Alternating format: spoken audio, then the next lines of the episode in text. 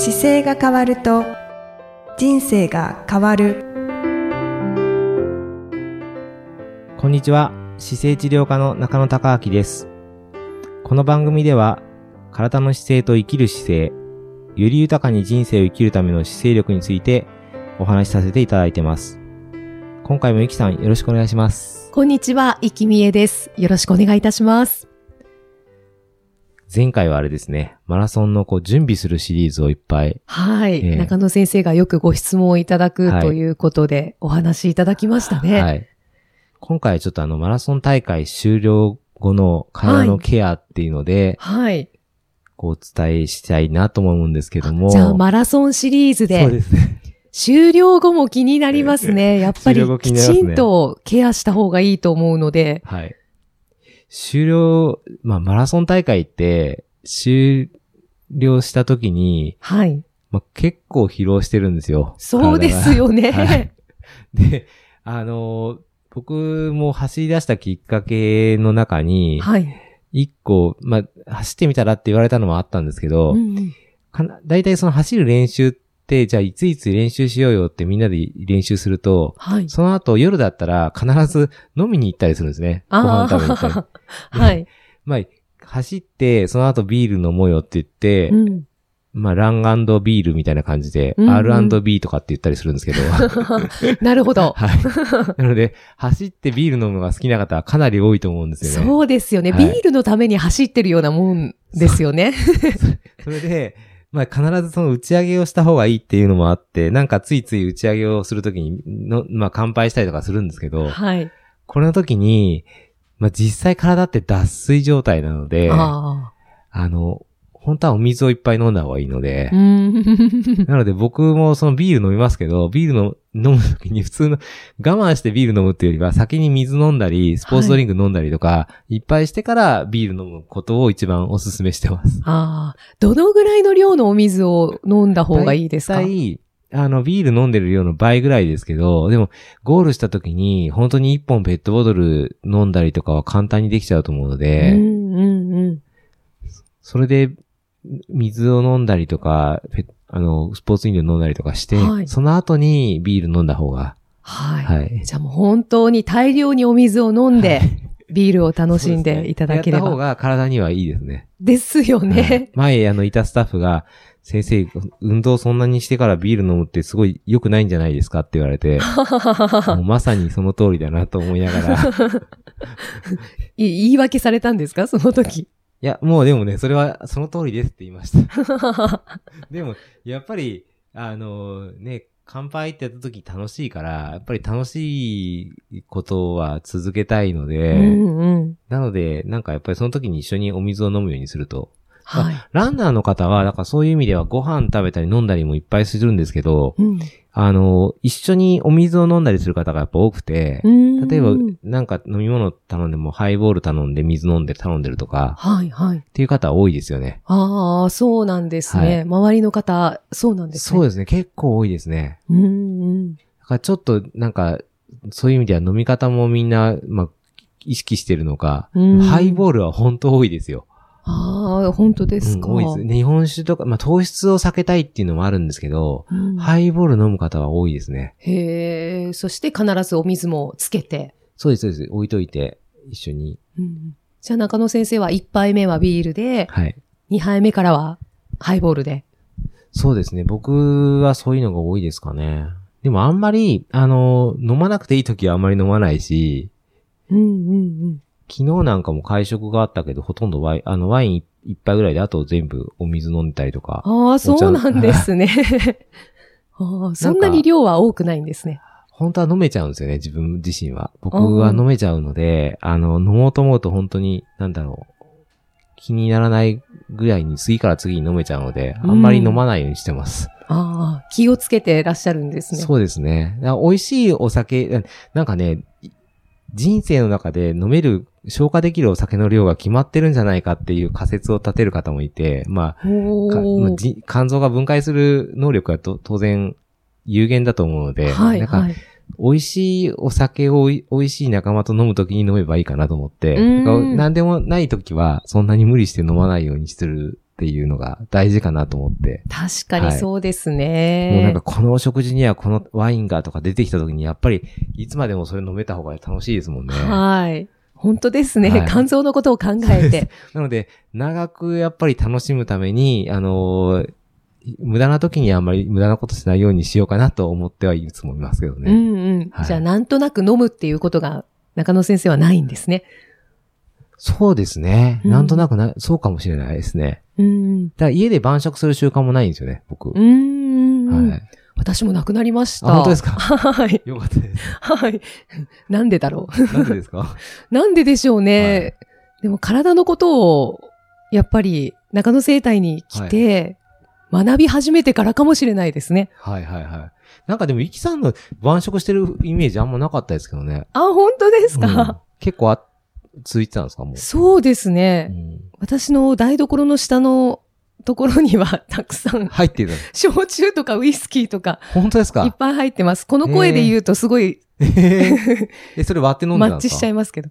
ロックですそうかたりとか、ロックとか。ええはい。ロックで飲む方はだいぶ好きですよね。そうですね。ロックで飲めると、へえ、なんか台所に入ってるイメージないですよね。あ、本当ですか、うん結構締めてます。えええじゃあなんか今度美味しそうなやつあったら持ってきときましょうか。はい。じゃあよろしくお願いします。なんかお酒の話になっちゃいました。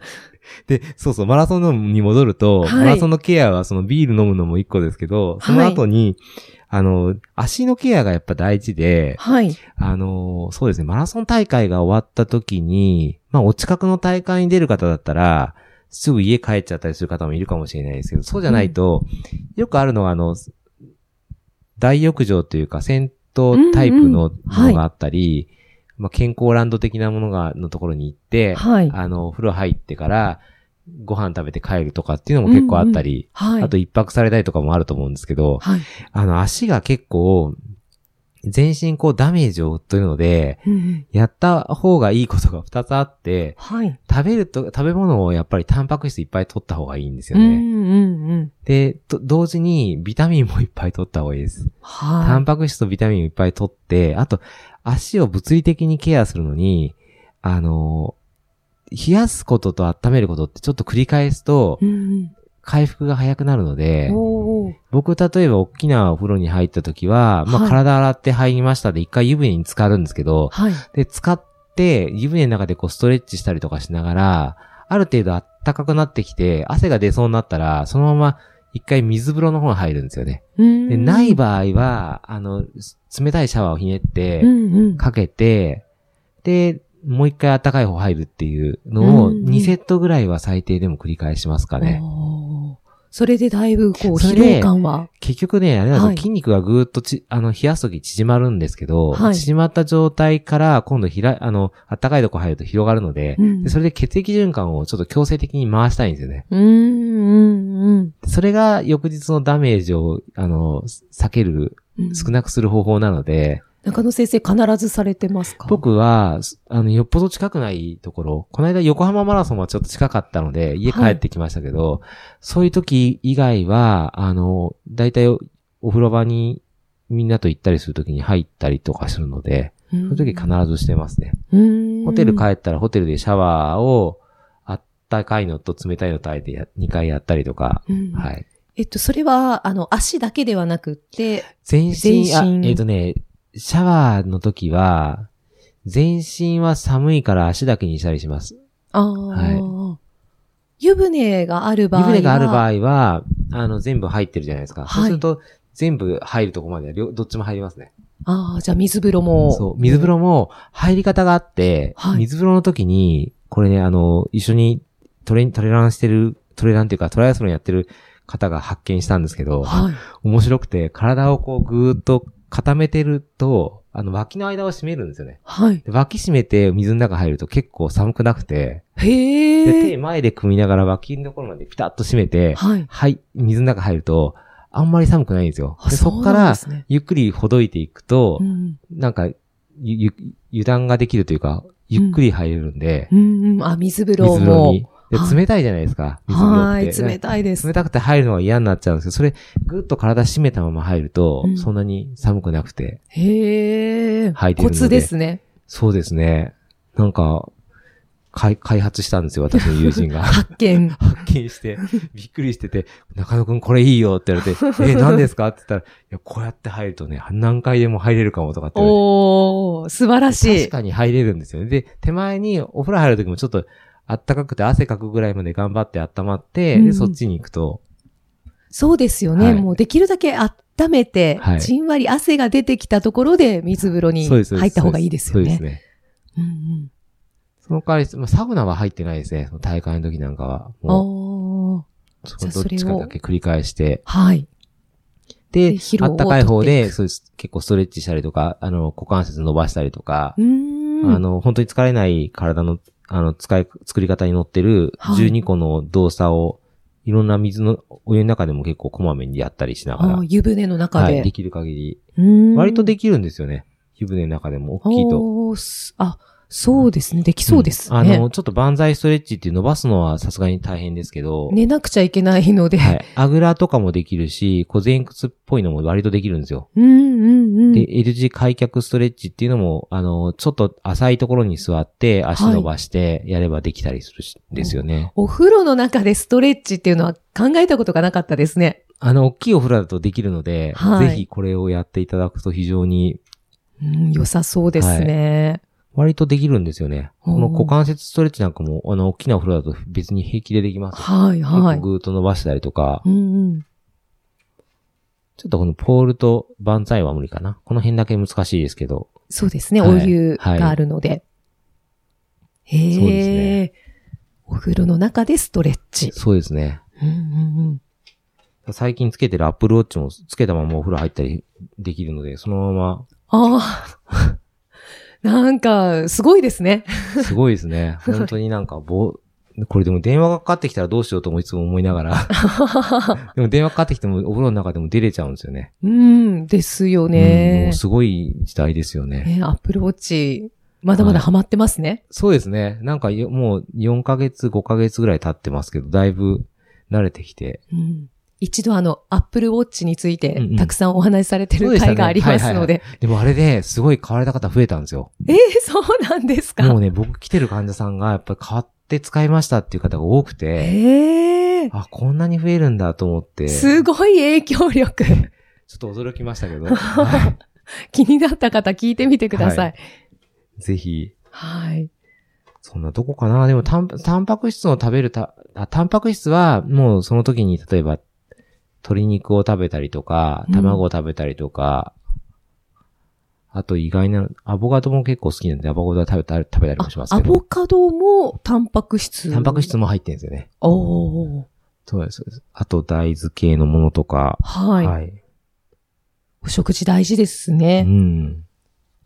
体の中からタンパク質、ビタミンがこう減っていってしまってる状態ですもんね。終わった後は。あの、そう、ビタミン、ビタミンは減ってて、タンパク質はどっちかというと修復に必要な感じです。あ壊れちゃってるからそっか。そっか、修復っておっしゃってましたね。そう、壊れちゃってて、体って、こう筋肉が、あの、壊れた時に、治そうとするじゃないですか。その時のはい材料にどうしてもアミノ酸がいるんですよ。うんそのアミノ酸の材料がタンパク質。うんうんうん。で、アミノ酸をいっぱい細かくこ、あの、タンパク質を細かく砕くと、アミノ酸が、まあ、20種類ぐらいあるんですけど、はい20種類の中に、あの、体が治すときに必要なものがこうひっついてきて、うんうんで、取れないやつもあるから、ビタミンが必要だったり、うんその接着剤にビタミンがいるんですよね。うんうん。だから両方両方がやっぱり大事な。なので、うんマラソン大会の後は、たくさんタンパク質とビタミンいっぱい取りましょうというのは、はい。そうじゃなくてもいいんですけどね、取っても。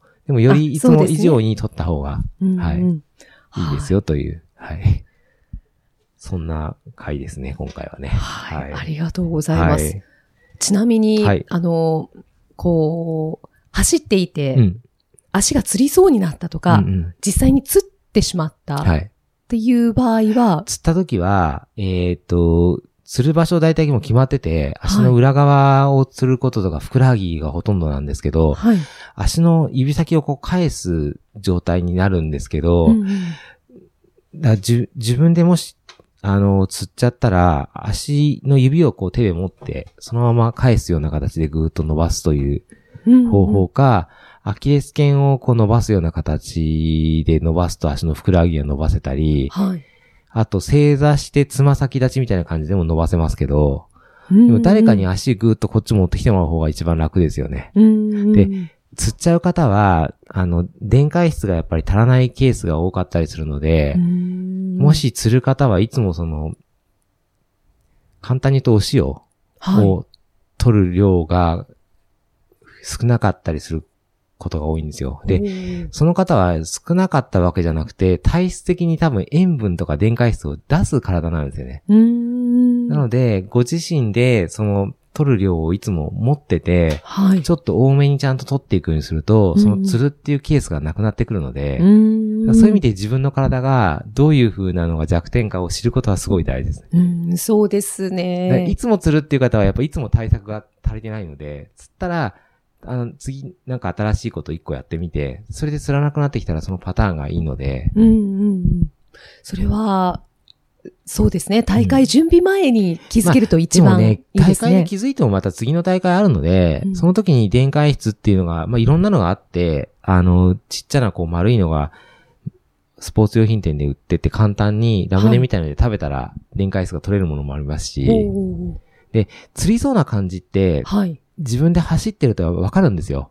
ちちょっとムズムズっとしたりとか、あ、まずいなっていう感覚があるので、うんその時に、釣ってる使い方じゃない使い方に切り替えれば、あの、なんでしょうね、ギアを変える感じっていうか、使う場所をちょっと変えるんですけど、うん体の意識ちょっと変えて、例えば息を思い切って吐くのを強くしてみるとか、はいはい背。伸び伸ばしてみるとか、ちょっと前足の方で使うようにしようとか、ポジションをちょっと若干変えていくんですよね。うんそうするとその使え、釣れそうな場所じゃない筋肉で使えるので、うんうんうんで、それをやっていくことも一個テクニックですけど、わかるかな？いや、わかると思います。多分走ってる方だと。走ってる方だと、例えば、上りと下りで使う筋肉違ったりするので、はいはい。なので、ちょっとした重心の位置で変わるので、そうですね。じゃあ、そそれを意識しながら、そうですね。だから、足って、自分の足ってこう、足で一本みたいな感じしますけど、まあ、前もあったり、後ろもあったり、横もあったり、外もあったりするんで、うん足の指先の位置だけでも、例えば、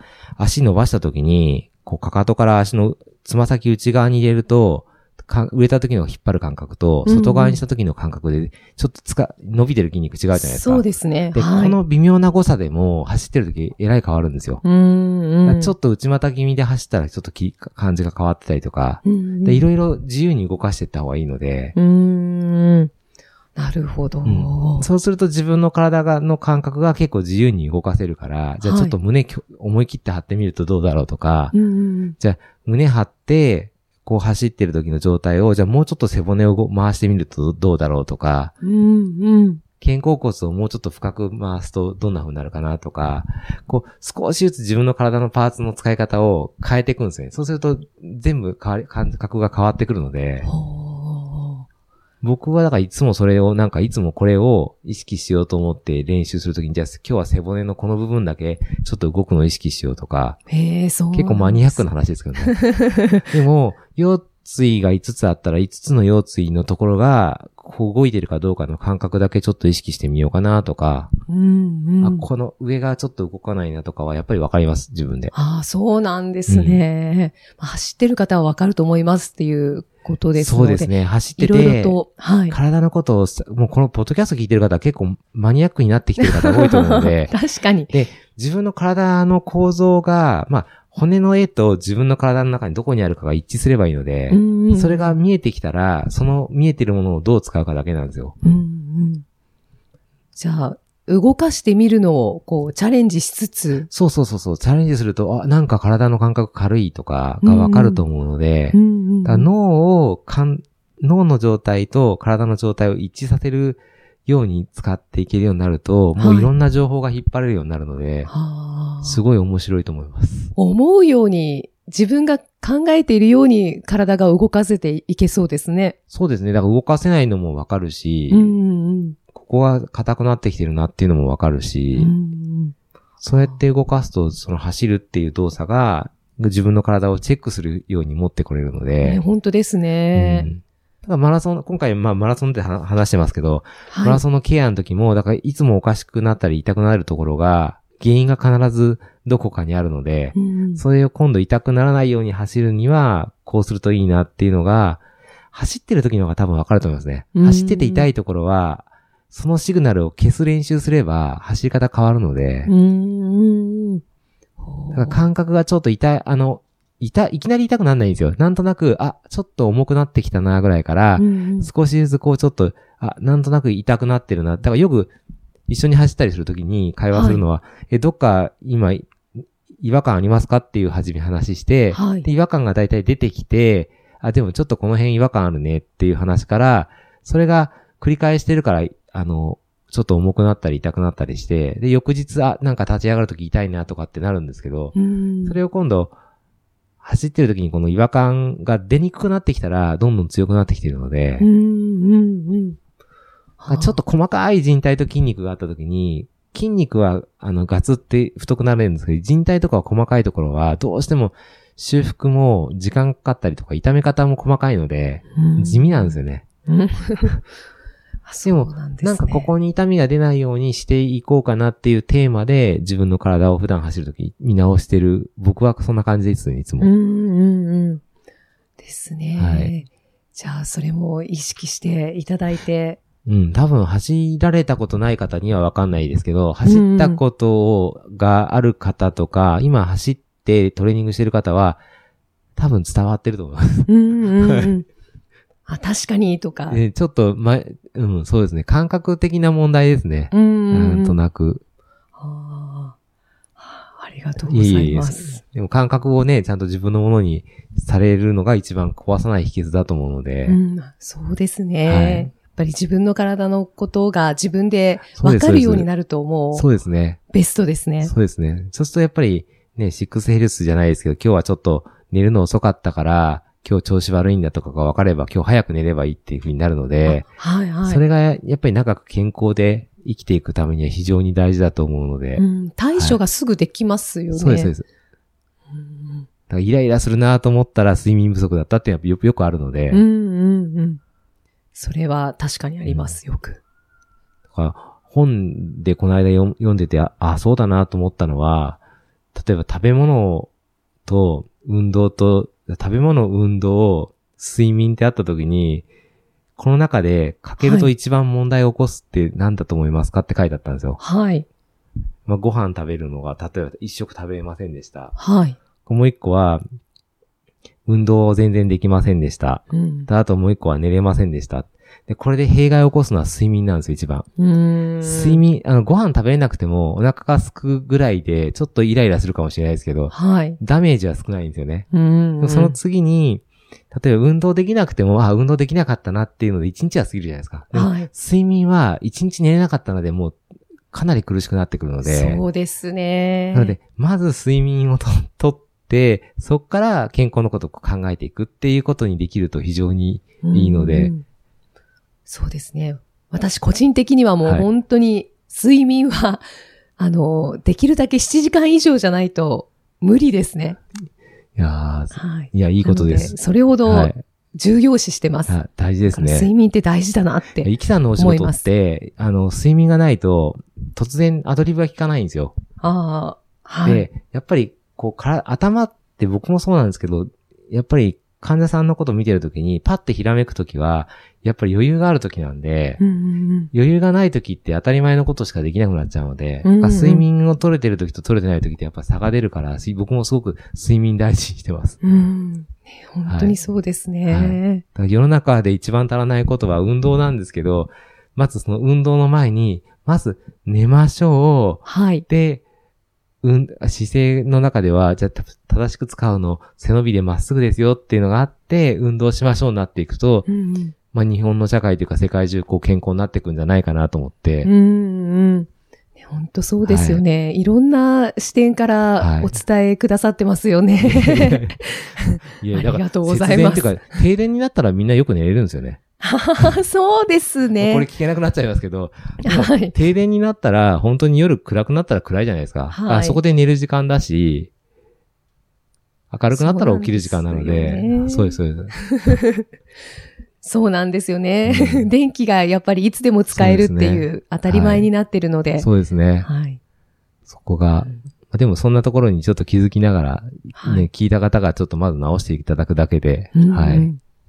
そうですね。はい睡眠は大事です。あと、ぜひこの番組を聞かれた方が、これいいなと思ったら、あの、大、大切な方にこの番組いいよって言っていただければ、はい。その方が多分聞いて、またそういう、寝る方が増えてくるといいですよね。そうですね、はい気づいてくれるといいですね。はい。